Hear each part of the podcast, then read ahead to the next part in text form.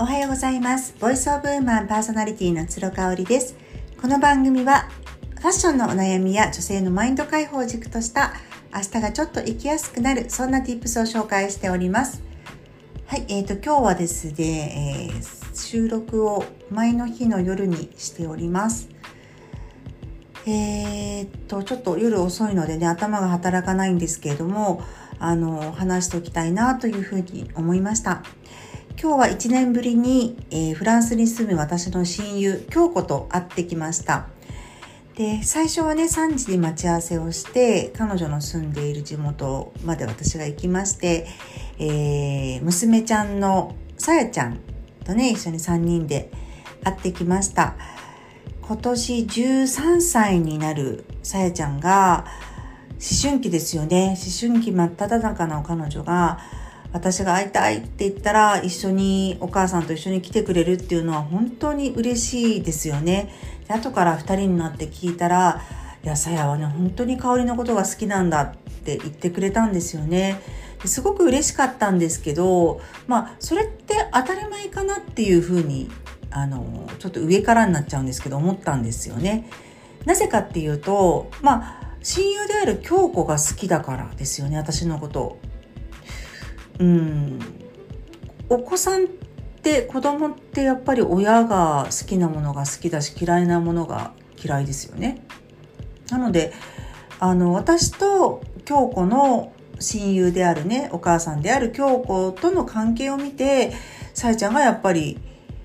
うん、あの好きだって思ってくれるのは至極当然のことかなっていうふうに思ったりしました。で実はあのさえちゃんはね私が立ち上げたブランドフランスから買い付けをね今リモートでしているラ・ローブ・フルフルの名付け親でもあります。もともと2019年に彼女に彼女とさえちゃんに会いたくってでパートナーであるステファンにも会いたくってフランスにもエイヤで行った時にあの買い付けのチャンスに偶然恵まれてですねじゃあブランド名考えなきゃって言ってね彼女の家でその時旬旬の牡蠣を食べながらあとシャンパンを飲みながら美味しいねシャンパンを飲みながら語らっていた時にブランド名どうしようって話がなったわけですよ。でその時にさえちゃんがつけてくれた名前なんですね。ラ・ホーブフルフルっていうのはあの直訳するとちょっとこうフリフリの服っていう意味なんですね。だからいわゆるこうドレッシーでこうあのフリルのついたような可愛らしい服っていう意味なんですけれどもうんまあ私のそのブランドがそればっかり扱ってるというわけじゃないんですけれどもね。あの原点に戻るというか女性ってやっぱりそういう服が好きだよねっていうなんか原点回帰の意味を込めてつけた名前なんですよねだからすっごくそれいいって言ってつけました3年経って2019年の1月に立ち上げてもうすぐ、えー、と年越しで、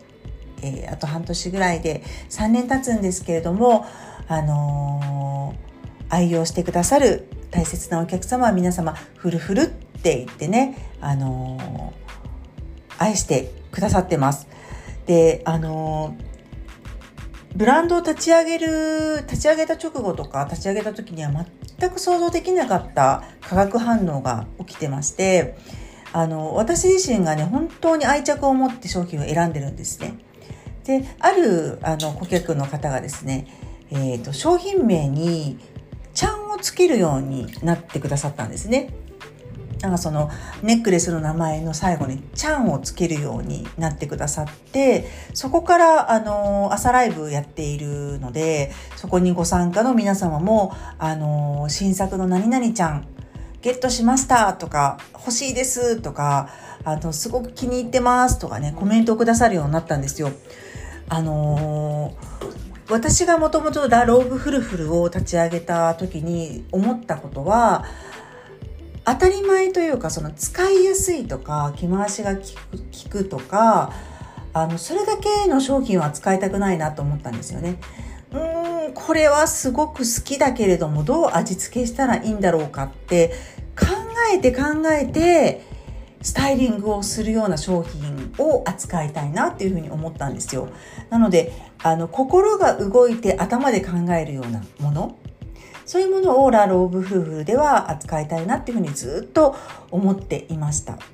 なので、えー、